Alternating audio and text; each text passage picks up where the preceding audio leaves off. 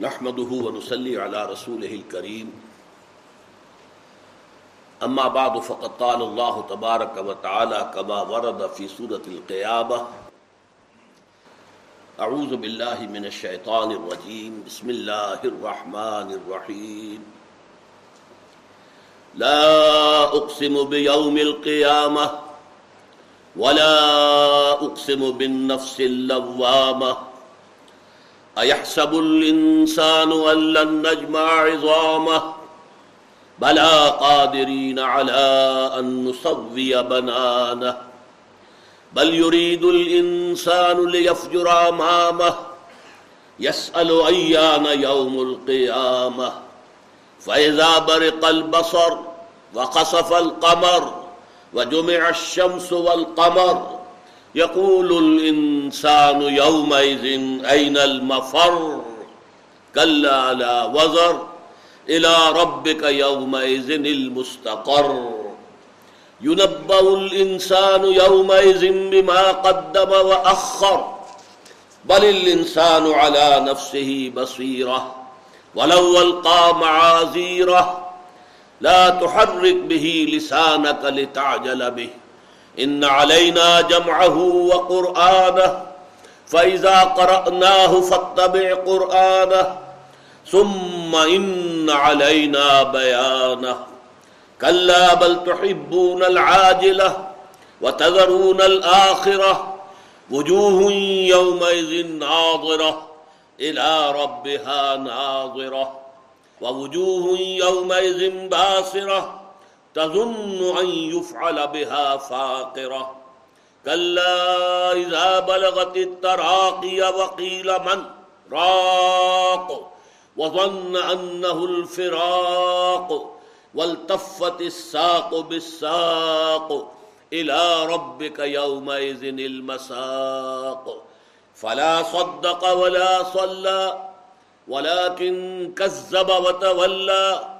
ثم ذهب الى اهله يتمطى اولى لك فاولى ثم اولى لك فاولى ايحسب الانسان ان يترك سدى الم يكن نطفه من مني يمنى ثم كان علقه فخلق فسوى فجعل منه الزوجين الذكر والانثى الیس ذالک بقادر علی ان یحیی الموتى؟ بلا ان اللہ علی کل شیء قدیر ونحن علی ذالک من الشاہدین والشاکرین والحمد للہ رب العالمین رب اشرح لي صدری ويسر لي امری واحلل عقدة من لسانی يفقهوا قولی اللهم ربنا الهمنا رشدنا واعذنا من شرور انفسنا اللهم ارنا الحق حقا وارزقنا اتباعه وارنا الباطل باطلا وارزقنا اجتنابه آمین یا رب العالمین۔ مطالعہ قرآن حکیم کے جس منتخب نصاب کا سلسلے وار درس ان مجالس میں ہو رہا ہے۔ آپ کو یاد ہوگا کہ اس کا پہلا حصہ چار جامع اسباق پر مشتمل تھا۔ دوسرے حصے میں پانچ سبق ہیں، یہ آج کا پانچواں اور آخری سبق ہے دوسرے حصے کا۔ اور اس کا مضمون بنیادی طور پر ہے ایمان۔ آج ایمان بالآخرہ کے موضوع پر قرآن مجید کی ایک مختصر لیکن نہایت جامع اور نہایت مؤثر صورت ہے جس کا ہم مطالعہ کر رہے ہیں۔ اور یہ ان چند مثالوں میں سے ہے کہ جس میں قرآن مجید کی صورتوں کے نام ان کے مضمون کی مناسبت سے ہیں۔ اس کا نام سورہ قیامہ ہے اور واقعہ یہ ہے کہ اس پورے سورہ مبارکہ میں قیامت ہی کے بارے میں تفصیل گفتگو ہو رہی ہے مختلف اسالوب سے، مختلف پہلوؤں سے۔ اس مرحلے پر قرآن مجید کے اسلوب کے بارے میں اور اس کی ابتدائی صورتیں اور بعد میں نازل ہونے والی صورتوں کے مابین جو اسلوب کا فرق ہے، میں چاہتا ہوں کہ اس کے ضمن میں بعض بنیادی باتیں سمجھ لیں جو اس سورہ مبارکہ کے حوالے سے بڑی آسانی سے سمجھ میں آ جائیں گی۔ پہلی بات تو یہ نوٹ کیجیے کہ قرآن مجید کا اسلوب یہ دنیا کی عام کتابوں کی طرح ایک کتاب نہیں ہے۔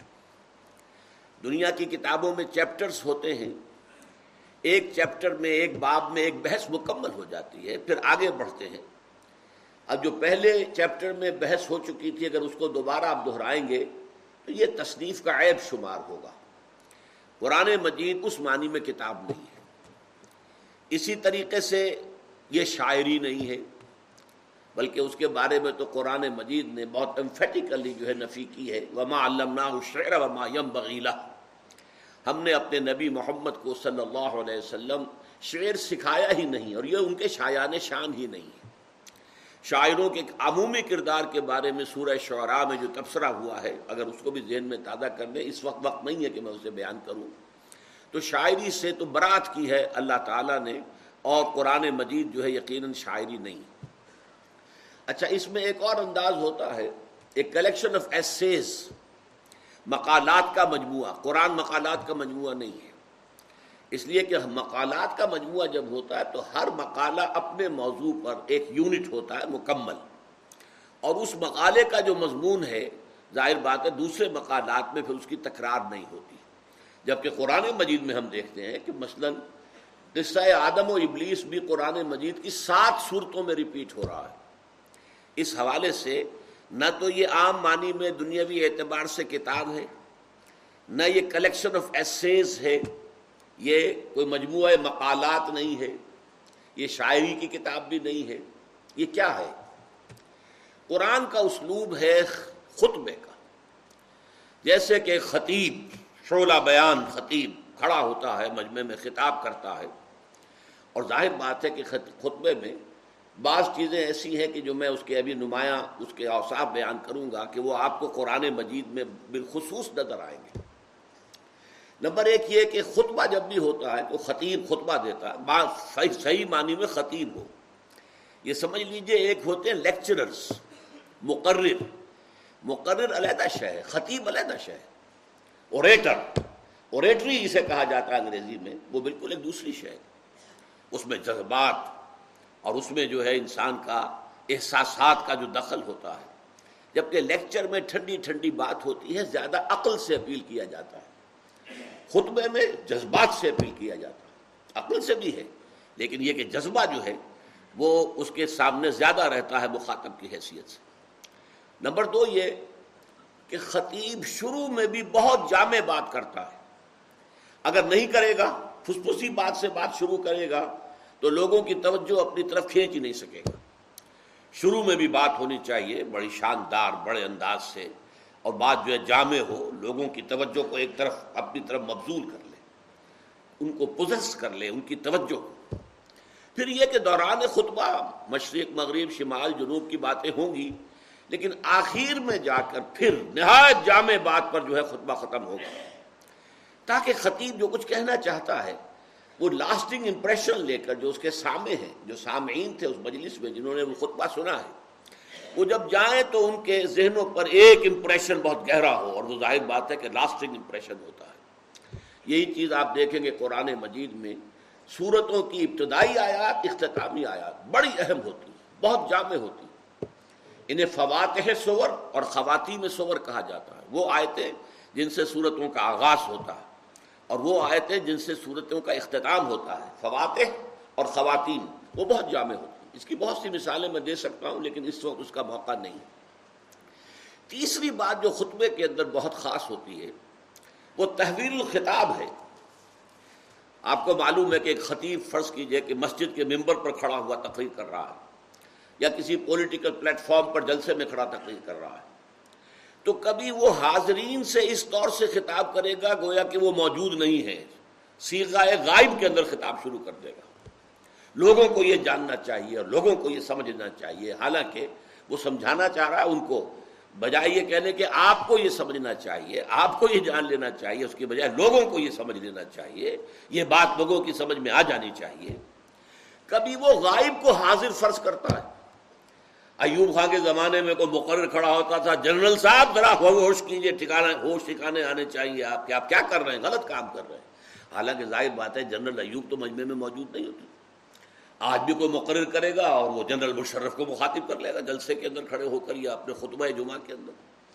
حالانکہ وہ وہاں موجود نہیں تو کبھی غائب کو حاضر فرض کر لینا کبھی حاضر کو غائب فرض کر کے گفتگو کرنا۔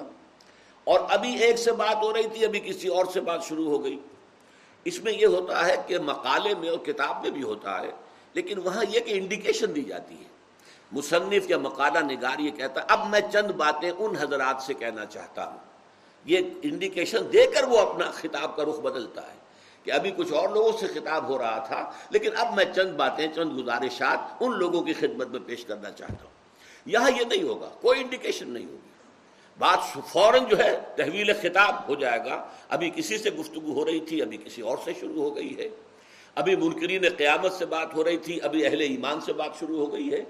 ابھی جو مخالفین تھے، حضور کے ان سے بات ہو رہی تھی، ابھی حضور سے بات شروع ہو گئی ہے۔ اور اس میں کوئی انڈیکیشن نہیں ہوتی کہ یہ بات اب ہم ان سے کہہ رہے ہیں۔ یہ آپ کو سمجھنا ہوتا ہے قرآن مجید کا سے آپ کو سباق جو ہے آیات کا کہ اب یہاں پر رخ بدل گیا ہے، یہاں خطاب بدل گیا ایک بات اور نوٹ کر لیجیے قرآن مجید کے اسلوب کے اعتبار سے کہ جو جدید زمانے میں ایک بلینک ورس کا تصور ہے، آزاد نظم۔ اس سے کچھ قرآن مجید کی کچھ صورتیں جو ہیں اس کے مشابے ہیں۔ کہ جیسے ایک شاعری جو ہوتی ہے، شعر اصل میں غزل ہے، نظم ہے، اس میں تو یہ کہ ردیف اور قافیہ اور وزن، یہ ساری چیزیں آئیں گی۔ بہر، اس بہر سے باہر ہو گیا، وزن سے یہ خارج ہو گیا، وغیرہ وغیرہ، یہاں سکتا ہو گیا۔ وہ تو ساری شرطیں پوری کرنی پڑتی۔ بلینک ورس میں یہ نہیں ہے۔ وہاں یہ کہ ایک مصرا چھوٹا ہے، ایک لمبا چلا جا رہا ہے۔ البتہ یہ کہ جو قوافی ہوتے ہیں ان میں کچھ مناسبت ہوتی ہے۔ قرآن مجید میں جو بڑی صورتیں ہیں اور ان میں جو بڑی آیتیں آتی ہیں، اگرچہ ان میں بھی فواصل کہیں گے، ہم قوافی نہیں کہیں گے، قافیہ شعر کے لیے کہتے ہیں۔ شعر کا یہ قافیہ ہے۔ لیکن یہ ہے کہ قرآن مجید میں آیات کے فواصل یعنی جہاں پر کہ آیت ختم ہوتی ہے، اس کے اندر کچھ صوتی آہنگ ہوتا ہے، اس میں کوئی شک نہیں۔ لیکن بڑی لمبی آیتوں میں وہ نمایاں نہیں ہوتا۔ چھوٹی صورتوں کے اندر چھوٹی آیتوں بہت نمایاں ہوتا ہے۔ میں نے ابھی اسی لیے ایک خطبے کے انداز میں آپ کو سورہ قیامت سنائی ہے۔ میں نے عام قراوت قرات کا جو انداز ہوتا ہے، تلاوت کا جو انداز ہوتا ہے، وہ اختیار نہیں کیا۔ آج سورہ قیامہ جو میں نے پڑھی آپ کے سامنے، اس میں خطبے کا انداز ہے۔ اگر میں کھڑے ہو کر یہ خطبہ دے رہا ہوتا تو وہ اور انداز جو ہے واضح ہو جاتا۔ اور مجھے یاد ہے، یہ کوئی پچیس تیس برس قبل کا واقعہ ہے۔ مسجد خدرہ سمن آباد میں ایک جمعے میں میں نے اسی سورہ قیامہ پر تقریر کی تھی اور وہاں پھر میں نے کھڑے ہو کر اس زمانے میں تقریر کرتا تھا، وہ اب آج کی طرح کی میری معذوریاں نہیں تھیں۔ تو میں نے جس انداز میں سورہ قیامہ اس وقت پڑھی تھی، اس کی لذت خود مجھے آج تک محسوس ہوتی ہے۔ تو اس کے اندر خطاب کا انداز جو ہے، خطبے کا انداز بہت نمایاں ہے۔ آپ نے دیکھا ہوگا یہاں جو فواصل ہیں۔ اب پہلے جو ہے، ایک طرح کے فواصل آ رہے ہیں۔ اب شروع کی آیتیں، چھ آیتیں جو ہیں، لا اقسم بیوم القیامہ۔ اب یہ مہ چلے گا۔ ولا اقسم بالنفس اللوامہ ایحسب الانسان ان نجمع عظامہ بلا قادرین علی نسوی بنانہ بل یرید الانسان لیفجر امامہ یسأل ایان یوم القیامہ چھ آیتوں میں فواصل جو آ رہے ہیں، یہ بالکل اس طریقے سے کہ جیسے میں صوتی آہنگ بھی ہے اور بہت قرب ہے۔ اس کے بعد وہ فواصل بدل گئے۔ فیضا برق البصر وخسف القمر وجمع الشمس والقمر. یقول الانسان یوم این المفر؟ کلا لا وزر. الى ربک یوم المستقر. یونب الانسان یوم بما قدم واخر اب یہ قوافی آ رہے ہیں اسی طریقے سے آگے چل کر دیکھیں گے۔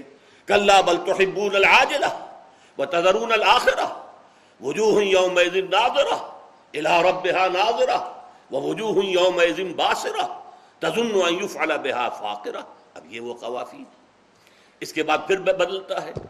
کلا اذا بلغت التراقی وقیل من راق وظن انه الفراق والتفت الساق بالساق الى ربك يومئذ المساق۔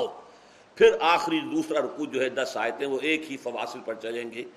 فلا صدق ولا صلى ولكن كذب وتولى ثم ذهب الى اهله يتمطى اولى لك فاولى ثم اولى لك فاولى ايحسب الانسان ان يترك سدى الم يكن نطفه من مني يمنى ثم كان علقة فخلق فسوى فجعل منه الزوجين الذكر والانثى اليس ذلك بقادر على ان يحيي الموتى یہ میں نے تجزیہ کر کے آپ کو بتایا کس طور سے ان کو ہم سٹینزاز کہہ سکتے ہیں کہ یہ جو ہے بلینک ورس کے انداز کی یہ جو ہے آزاد نظم محسوس ہو رہی ہے اور اس میں جو مختلف اس میں آتے ہیں حصے، ان میں جو فواصل ہیں، وہ کس قدر صوتی آہنگ کتنا نمایاں ہے۔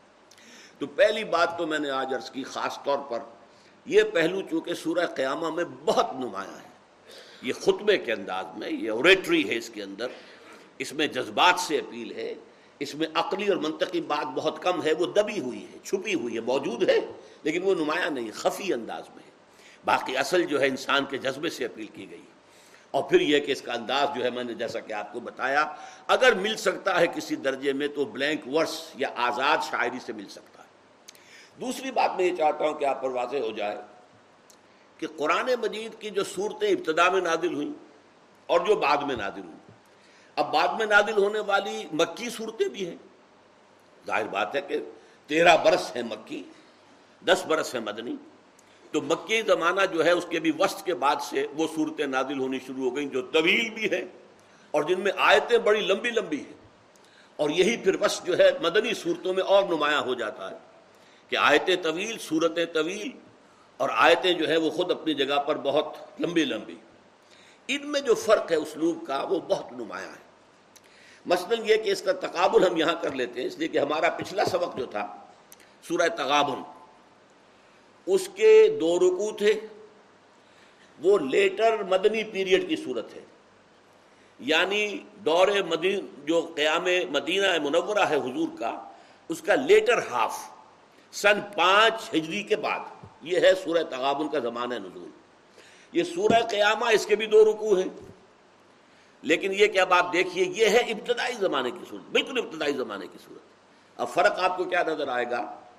کہ سورہ تغابن کے دو رکو ہیں، لیکن میرا جو نسخہ ہے قرآن مجید کا، اس میں اٹھائیس سطروں میں آئی ہے۔ اور آیتوں کی تعداد کل اٹھارہ۔ سورہ قیامہ کی بھی دو رکو ہے لیکن اٹھارہ سطروں میں آ گئی ہے۔ اور آیتوں کی تعداد چالیس۔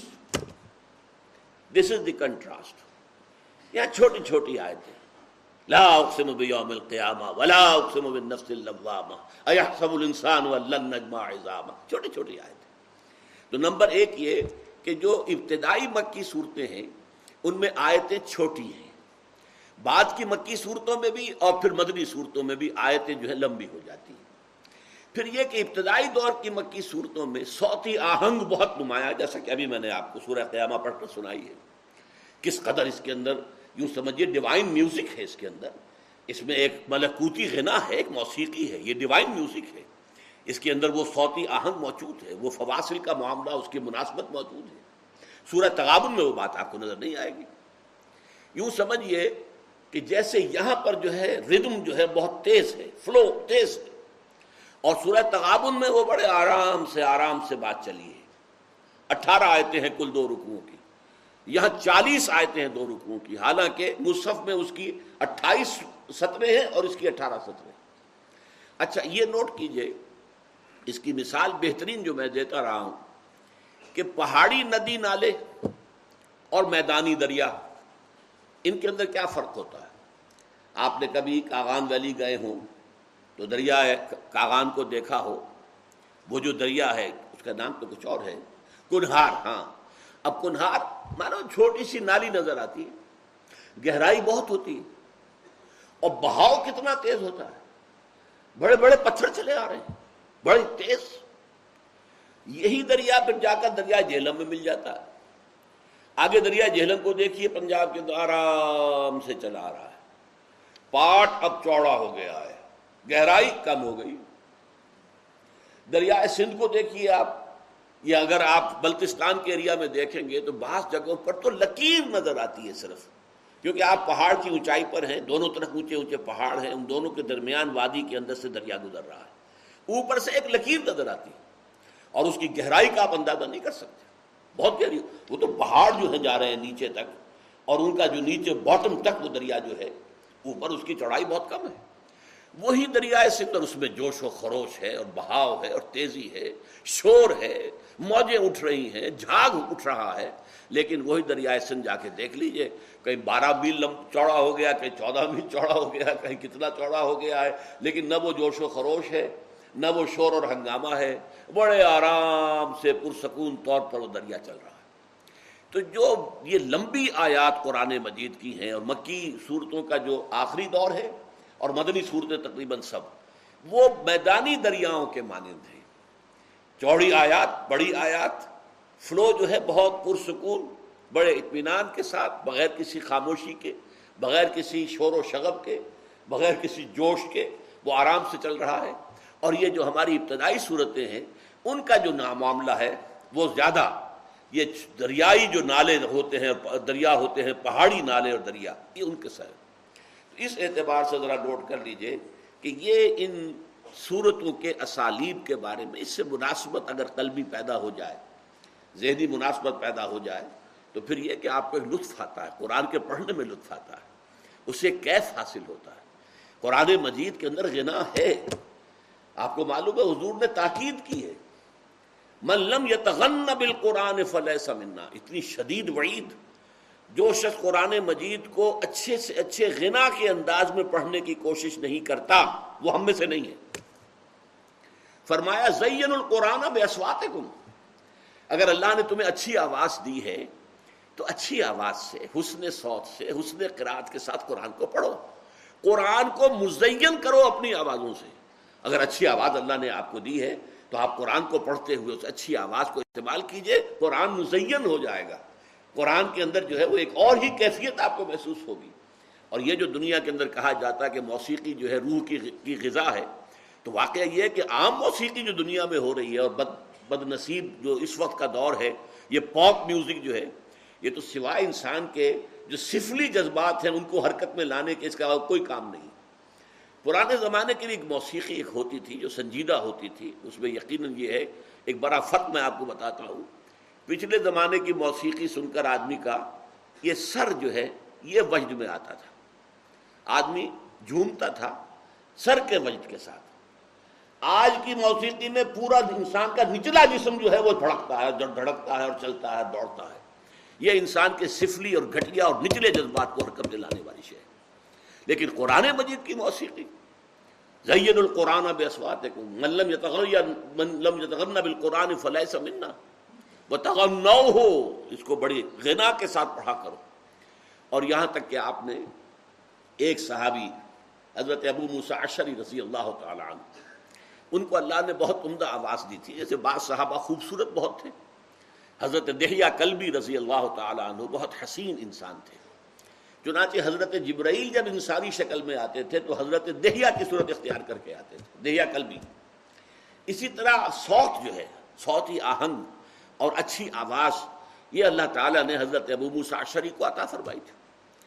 تو ایک مرتبہ حضور رات کو گشت پر تھے۔ آپ نے دیکھا حضرت ابو موسا عشری کے مکان کے قریب سے مکان کیا ہوتا تھا؟ حجرے ہوتے تھے چھوٹے چھوٹے سے۔ وہاں یہ تھوڑا ہی تھا کہ اب یہ اتنا بڑا باہر کا کمپاؤنڈ ہے، پھر اس کے اندر جو ہے وہ وہ کوئی ڈیوڑی آئے گی، پھر چھوٹے چھوٹے حجرے تھے۔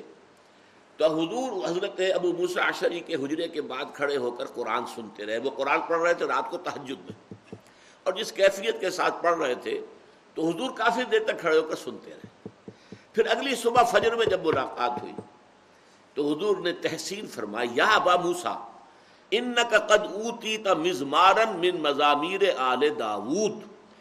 اے ابو موسا شری آپ کو تو اللہ نے آل داود کے سازوں میں سے ایک ساز عطا کیا حضرت داؤد علیہ السلام کو اللہ تعالیٰ نے، لہن داؤدی مشہور ہے۔ بہت اچھی آواز، حسین آواز دی تھی۔ وہ جب تحجد کے اوقات میں، اور جس کو ہم کہتے ہیں small hours of the morning یہ صبح کے تین بجے، چار بجے، دو بجے جب وہ اللہ تعالیٰ کے حمد کے ترانے جو ہیں الاپتے تھے، تو قرآن مجید کی گواہی یہ ہے کہ پہاڑ بھی ان کے ساتھ وجد میں آ جاتے تھے اور پرندے بھی ان کے ساتھ آواز میں آواز ملاتے تھے۔ یہ تاثیر تھی لہن داؤدی جی کی، حضرت داؤد علیہ السلام کے پڑھنے میں۔ تو حضور نے فرمایا جیسے اللہ تعالیٰ نے حضرت داود کو، کے گلے میں ایک ساز رکھ دیا تھا۔ وہ ساز کوئی باہر کا ساز نہیں ہے، بلکہ وہ گلے کے اندر ساز ہے، جو اللہ تعالیٰ نے بہترین آواز دی ہے، خوبصورت آواز دی ہے۔ ایک غذا غنا والی جو ہے، غنائی آواز دی ہے۔ تو جیسا اللہ تعالیٰ نے یہ مزمار عطا کیے تھے آل داود کو، اے ابو موسا تمہیں بھی اللہ نے ان نقد اوتی تا مزمار من مضامیر آل داود۔ آل داود کے سازوں میں سے ایک ساز اللہ نے عطا کر دیا۔ تو تو یہ چیزیں جو ہیں، جیسا کہ میں نے عرض کیا کہ ابتدائی جو صورتیں ہیں، ان میں یہ بہت نمایاں ہے۔ یہ آہنگ اور یہ تیز فلو اور ایک خاص جو ہے سوتی اس کی ایک، اس کا اثر ہے، اس کے اندر۔ اور میں نے تو آپ کو اپنا تجربہ بتایا ہے کہ بعض صورتوں سے مجھے کچھ ایک طرح سے، آج میں سوچتا ہوں تو کہتے ہوئے بھی مجھے ڈر لگتا ہے۔ لیکن یہ کہ کیفیت تھی مجھ پر یہ کہ مجھے کچھ بودھ سا تھا، انقباس ہوتا تھا۔ سورہ رحمان، سورہ واقعہ اور سورہ دہر۔ جس میں یہ زیادہ ذکر ہے جنت کے نعمتوں کا اور یہ حور اور غلمان اور شرابیں اور فلاں اور فلاں اور فلاں اور میوے اور پھل اور یہ اور وہ اور دودھ کی نہریں اور مکھ اور اور شہد کی نہریں یہ جو ہے افراطی تھی۔ یہ تو ہمارے جو دنیا دار لوگ ہیں، ان کی دلچسپی کی چیزیں ہیں۔ روحانیت سے ان چیزوں کا کیا سروکار ہے؟ تو طبیعت میں ایک طرح کا ایک ایک حجاب سا تھا ان صورتوں سے۔ واقعہ یہ ہے، میرا یہ حجاب رفع ہوا ہے۔ جب شیخ القرا محمود خلیل حسری رحمۃ اللہ علیہ، ان کا میں نے قرات کردہ سورہ رحمان کا ریکارڈ سنا ہے اور سورہ واقعہ کا۔ یہ آئے تھے صدر صدر ناصر صاحب جب آئے تھے، ففٹیز کی بات ہے۔ جب صدر ناصر صاحب دورے پر آئے تھے پاکستان کے، تو ان کے ساتھ قاری محمود خلیل حسری آئے تھے۔ انہوں نے جو نیو ٹاؤن کی مسجد ہے، اس میں بھی ایک محفل قرآن منعقد کی تھی۔ پھر کچھ عرصے کے بعد وہ یہاں بھی آئے۔ اور یہاں جامع اشرفیہ میں ان کی محفل تھی، وہاں انہوں نے سورہ واقعہ پڑھی پوری کی پوری۔ اور میں حیران ہوں، کوئی دلیل نہیں، کوئی منطق نہیں۔ لیکن میں نے اس قرآد کو سنتے ہوئے محسوس کیا کہ میرے قلب کے اوپر سے وہ پردہ، وہ حجاب یا وہ زنگ جو ہے، اتر رہا ہے خود بخود۔ یہ اس کا صوتی اثر ہے۔ قرآن مجید کی آواز کے اندر ایک اثر ہے۔ اسی لیے قرآن مجید کو اگر کوئی شخص سمجھتا نہیں ہے، اگر پڑھتا ہے صحیح طور پر وہ بھی کسی نہ کسی فائدے سے محروم نہیں رہتا۔ ہاں قرآن اس لیے آیا کہ آپ سمجھیں، اسے سمجھ کر پڑھیں۔ ہاں، اس لیے آیا کہ آپ اس پر عمل کریں۔ لیکن یہ کہ محض قرآن کی تلاوت چاہے وہ سمجھ میں نہ آئے، اس کے اندر جو ملکوتی غنا ہے، جو ڈیوائن میوزک ہے، وہ یقیناً انسان پر اثر انداز ہوتی ہے۔ بہرحال یہ چند باتیں میں نے چاہی تھی کہ آج اس سورہ قیامہ کے حوالے سے آپ حضرات کے سامنے رکھوں۔ اب آئیے ہم اس کا لس بلس مطالعہ شروع کرتے ہیں۔ بسم اللہ الرحمن الرحیم. لا اقسم بیوم القیامہ. یہاں یہ نوٹ کیجیے، یہ بھی قرآن کے اسالیب میں سے ایک اسلوب ہے۔ قرآن مجید میں پنکچویشنز نہیں ہیں۔ فل سٹاپ قرآن میں نہیں ہے۔ یہ آیتوں کا نب، کے نشان بھی بعد میں لگائے گئے ہیں۔ حضور کے زمانے میں دور صحابہ میں آیتوں کے نشان بھی نہیں تھے کہ یہاں آیت ختم ہو گئی، یہاں یہ نہیں، کچھ نہیں۔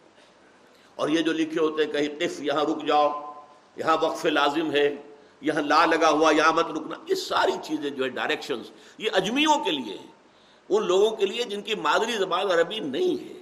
قرآن مجید جن لوگوں کے لیے ابتدان نازل ہوا تھا، وہ عرب تھے، ان کی اپنی زبان تھی۔ انہیں ان چیزوں کی ضرورت نہیں تھی، وہ سمجھتے تھے۔ اس حوالے سے یہاں اصل میں لا اقسمو، اگر لا کو اقسموں کے ساتھ جوڑ کر پڑھیں گے تو اس کا ترجمہ ہوگا، میں قسم نہیں کھاتا۔ لیکن یہ نہیں ہے۔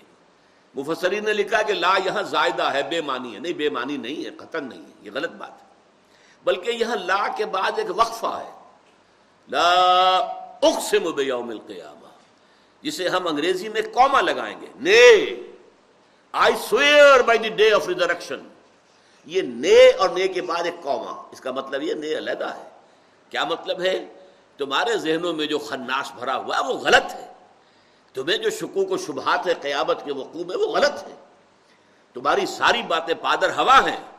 میں ان سب کی نفی کرتا ہوں۔ لا اقسم بیوم القیامہ۔ میں قسم کھاتا ہوں قیامت کے دن کی۔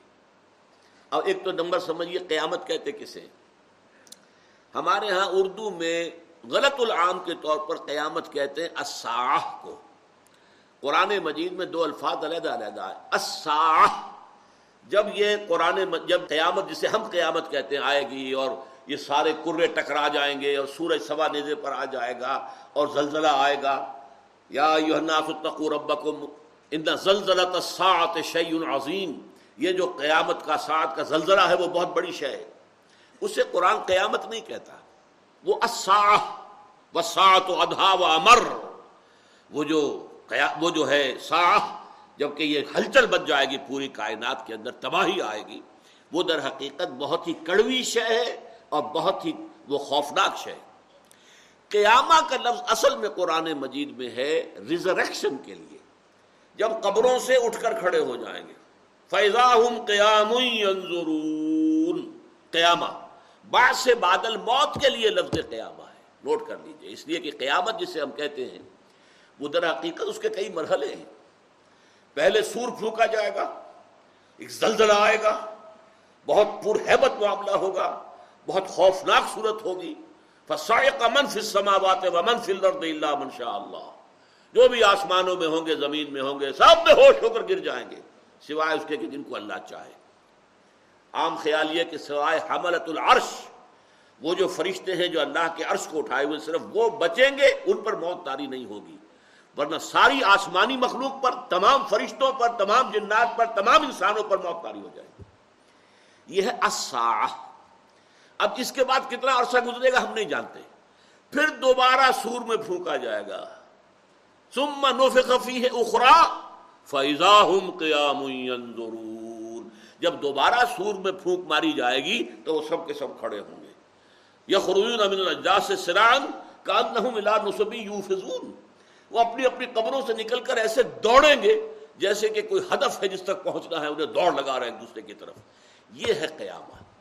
اس روز پھر انسان کو اللہ کے سامنے کھڑے ہونا پڑے گا۔ جواب دہی کرنی پڑے گی۔ Grand accountability of the day of judgment he will have to face it تم کیا کر کے لائے ہو؟ میں نے تمہیں کیا کیا کیا کیا دیا اور تم نے کیا کیا؟ اس کا حساب کتاب ہوگا۔ اس کے لیے ایک حدیث بڑی جامع ہے کہ فرمایا لن تزولا قدم ابن آدم حتیٰ یوسلان خمسن ابن آدم آدم کی نسل کے کسی فرد کے قدم ہل نہیں سکیں گے کٹہرے سے۔ جیسے عدالتوں میں آپ نے دیکھا ہوگا، ملزم یا ملزم کہنا چاہیے، کھڑا ہوا ہے کٹہرے کے اندر۔ اس پر جرا ہو رہی ہے، حساب کتاب ہو رہا ہے، وکیل سوال کر رہا ہے، جج سوال کر رہا ہے، تو وہ کٹہرے میں کھڑا ہے۔ اس کٹہرے میں اللہ تعالیٰ کی عدالت اخربی کے کٹہرے سے ہل نہیں سکیں گے قدم۔ جب تک پانچ چیزوں کا حساب نہ لے لیا جائے۔ ان عمر ہی فیما افنا ہم نے عمر دی تھی تمہیں اسی برس۔ کہاں گلائی؟ کہاں گوائی ذرا بتاؤ تو صحیح۔ کیا کر کے لائے؟ اسی برس میں کیا خیر بنایا؟ کیا نیکی کمائی؟ بتاؤ۔ وان شباب ہی فیما ابلا۔ اور خاص طور پر اس عمر کا ایک حصہ تھا شباب، جوانی۔ امنگیں تھیں، ولولے تھے حوصلے تھے، جسم میں طاقت تھی۔ اس میں کیا کیا تھا؟ وہ جوانی کہاں گنوائی تھی یا کہاں گلائی تھی؟ جس کے لیے لفظ استعمال ہوتا ہے ہمارے یہاں۔ تو عمر ہی فیما افنا، وان شباب ہی فیما ابلا۔ ان مال ہی من اینک تصب ہو فیما انفق مال کا پیسے پیسے کا حساب دو، کہاں سے کمایا تھا؟ حلال سے کہ حرام سے؟ اور کہاں خرچ کیا تھا؟ جائز میں یا ناجائز میں؟ گلچھروں میں، بدماشیوں میں، عیاشیوں میں؟ یا نیکیوں میں، خیر میں، بھلائی میں، اللہ کے دین کی خدمت میں، ادائے حقوق میں، لاؤ حساب۔ اور آخری و اما عاملہ فیما علما جو علم تمہیں حاصل ہوا، اس میں عمل کتنا کیا؟ یوں سمجھیے کہ اگر علم انسان کو زیادہ حاصل ہو جائے، تو اکاؤنٹیبلٹی بھی اسی نسبت سے بڑھ جائے گی۔ جس شخص کے پاس علم کم ہے، اس کا حساب کتاب بھی اس سے، اس، اسی معاملے میں کم ہوگا۔ جس کے پاس پیسہ کم ہے، اسی طرح اس کا حساب کتاب بھی کم ہوگا۔ جس کو اللہ نے دنیا میں پیسہ زیادہ دیا ہے، اسے تو حساب چکاتے دیر لگے گی بڑی، بہت مشکل سے چھٹکارا ہوگا۔ جیسے انکم ٹیکس والے اگر اگر آئی آر اے جو ہے امریکہ میں، وہ اگر کسی کے اوپر ہاتھ ڈال دے تو پھر ان کے لیے قیامت آ جاتی ہے۔ وہ تو پھر یہ کہ اس کے چنگل سے نکلنا کسی انسان کے بس کا روک نہیں ہے۔ اسی طریقے سے یہ انکم ٹیکس کا دنیا میں حساب جو ہوتا ہے، اللہ تعالیٰ جب حساب لے گا۔ انمال ہی من اینک تصب فیما انفقا تو یہ دن جو ہے، لا اقسم بیوم القیامہ، تمہیں اس دن کے بارے میں کوئی شک ہے، شبہ ہے، کوئی مغالتا ہے؟ تم اسے مستبعد سمجھتے ہو، تم سمجھتے ہو کہ انہونی بات ہے، میں قسم کھاتا ہوں کہ وہ ہو کر رہے گا۔ یہ بالکل وہی اسلوب ہے جو ہمارے پچھلے درس میں تھا، سورہ تغابن میں زام الزین کفر اللہ یہ کافر جو ہے اس زوم میں مبتلا ہو گئے، اس خام خیالی میں مبتلا ہو گئے کہ انہیں اٹھایا نہ جائے گا۔ قل بلا و ربی لتبعثن ثم لتنبؤن بما عملتم۔ کہہ دیجیے اے نبی، کیوں نہیں؟ اور مجھے اپنے رب کی قسم ہے، تم لازمن اٹھائے جاؤ گے، اور پھر تمہیں جتلا دیا جائے گا جو کچھ کہ تم کر کے لائے۔ یہ وہی انداز ہے۔ لا اقسم بیوم القیامہ ولا اقسم بالنفس اللوامہ۔ اور نہیں، میں قسم کھاتا ہوں نفس لوامہ کی۔ اس پہ سارا استدلال جو اس سے پہلے ہم پڑھ چکے ہیں، قیامت کے بارے میں استدلال کیا ہے؟ وہ جو کانٹ نے استعمال کیا ہے کریٹیک آف پریکٹیکل ریزن انسان میں نیکی اور بدی کا شعور ہے، تبھی تو ہمارا ضمیر ہمیں ملامت کرتا ہے۔ ہم کوئی غلط کام کر بیٹھتے ہیں تو اندر سے کوئی چیز ہمیں ملامت کرتی ہے۔ چاہے کسی اور کو بھی پتا نہیں چلا کہ تم نے یہ غلط حرکت کی ہے۔ لیکن something with in you تمہاری اپنی شخصیت کے اندر کوئی شے ہے ان بلٹ وہ کہتی ہے، تم نے غلط کام کیا۔ تمہیں یہ نہیں کرنا چاہیے تھا۔ تم نے جاتی کی ہے۔ تم نے جھوٹ بولا ہے۔ تم نے وعدہ خلافی کی ہے۔ تم نے فلاں کا حق مارا ہے۔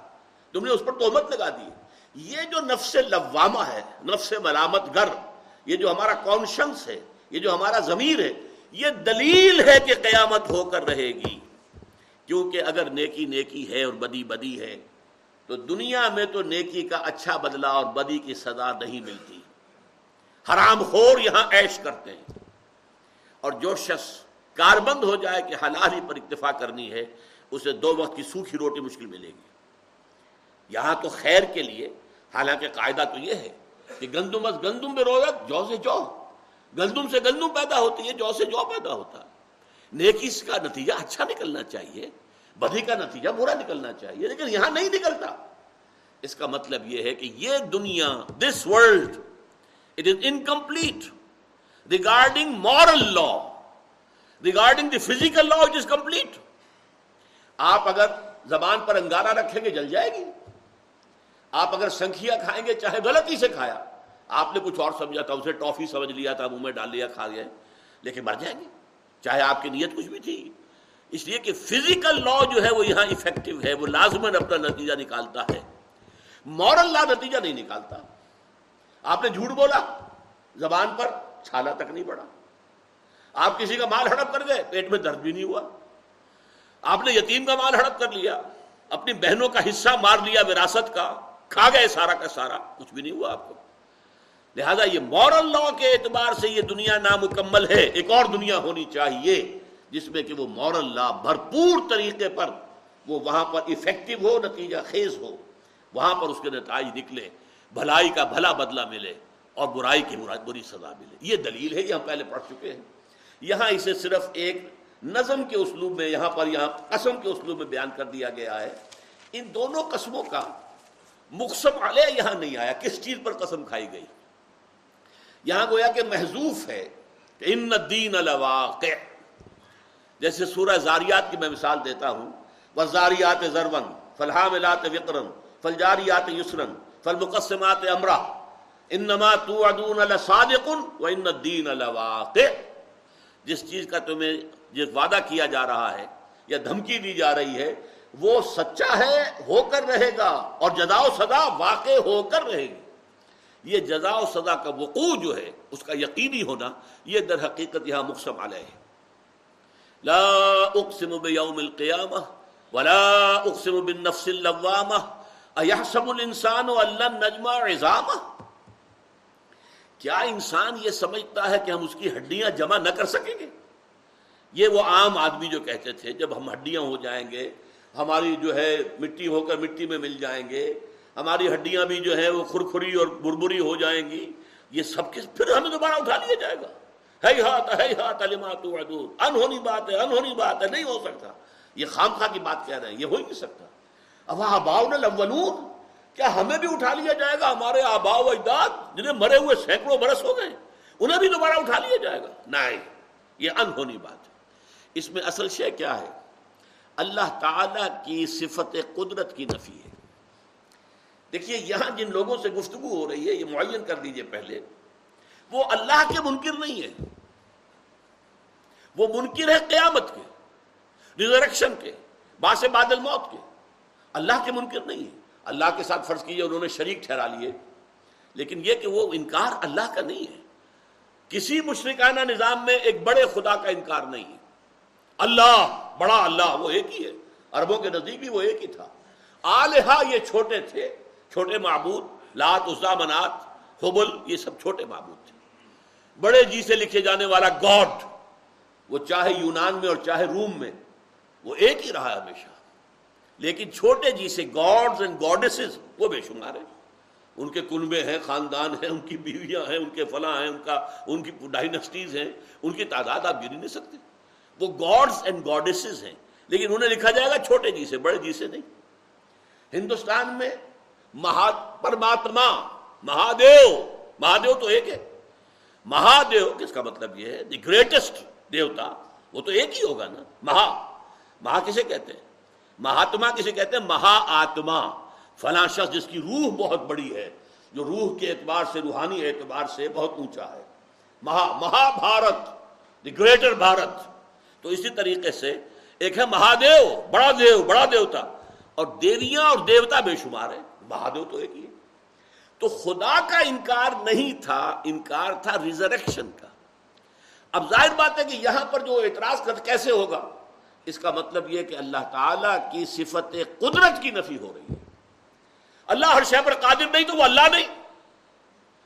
اگر وہ ہر شے پر قادر نہیں، تو وہ خدا نہیں ہے پھر۔ وہ تو اللہ کل شین قدیر ہے، جو چاہے کرے، فعال الما یرید ہے۔ سب الانسان و اللہ نجمہ اضافہ کیا یہ انسان سمجھتا ہے کہ ہم اس کی ہڈیاں جمع نہ کر سکیں گے؟ بلا، کیوں نہیں؟ اب یہاں دیکھیے، وہ بھی خطابی انداز ہے۔ دلیل نہیں ہے۔ بلا، کیوں نہیں؟ قادرین علی بنانا۔ ہم تو اس پر قادر ہیں، اس کی ایک ایک پور درست کر دیں گے۔ بڑی ہڈیوں کا کیا کہنا ایک ایک پور جو ہے انگلیوں کی، اس کو بھی درست کر دیں گے، جوڑ دیں گے، برابر کر دیں گے۔ بل یرید الانسان لیفجر امامہ بڑی گہری بات اب کی ہے۔ یہ جو انسان انکار کرتا ہے باس بادل موت کا اور آخرت کا، یہ کیوں کرتا ہے؟ اس لیے نہیں کہ اس کے پاس کوئی دلیل ہے۔ اصل وجہ کیا ہے؟ انسان چاہتا ہے کہ فسق و فجور کے تت کے اپنے عمل کو جاری رکھے۔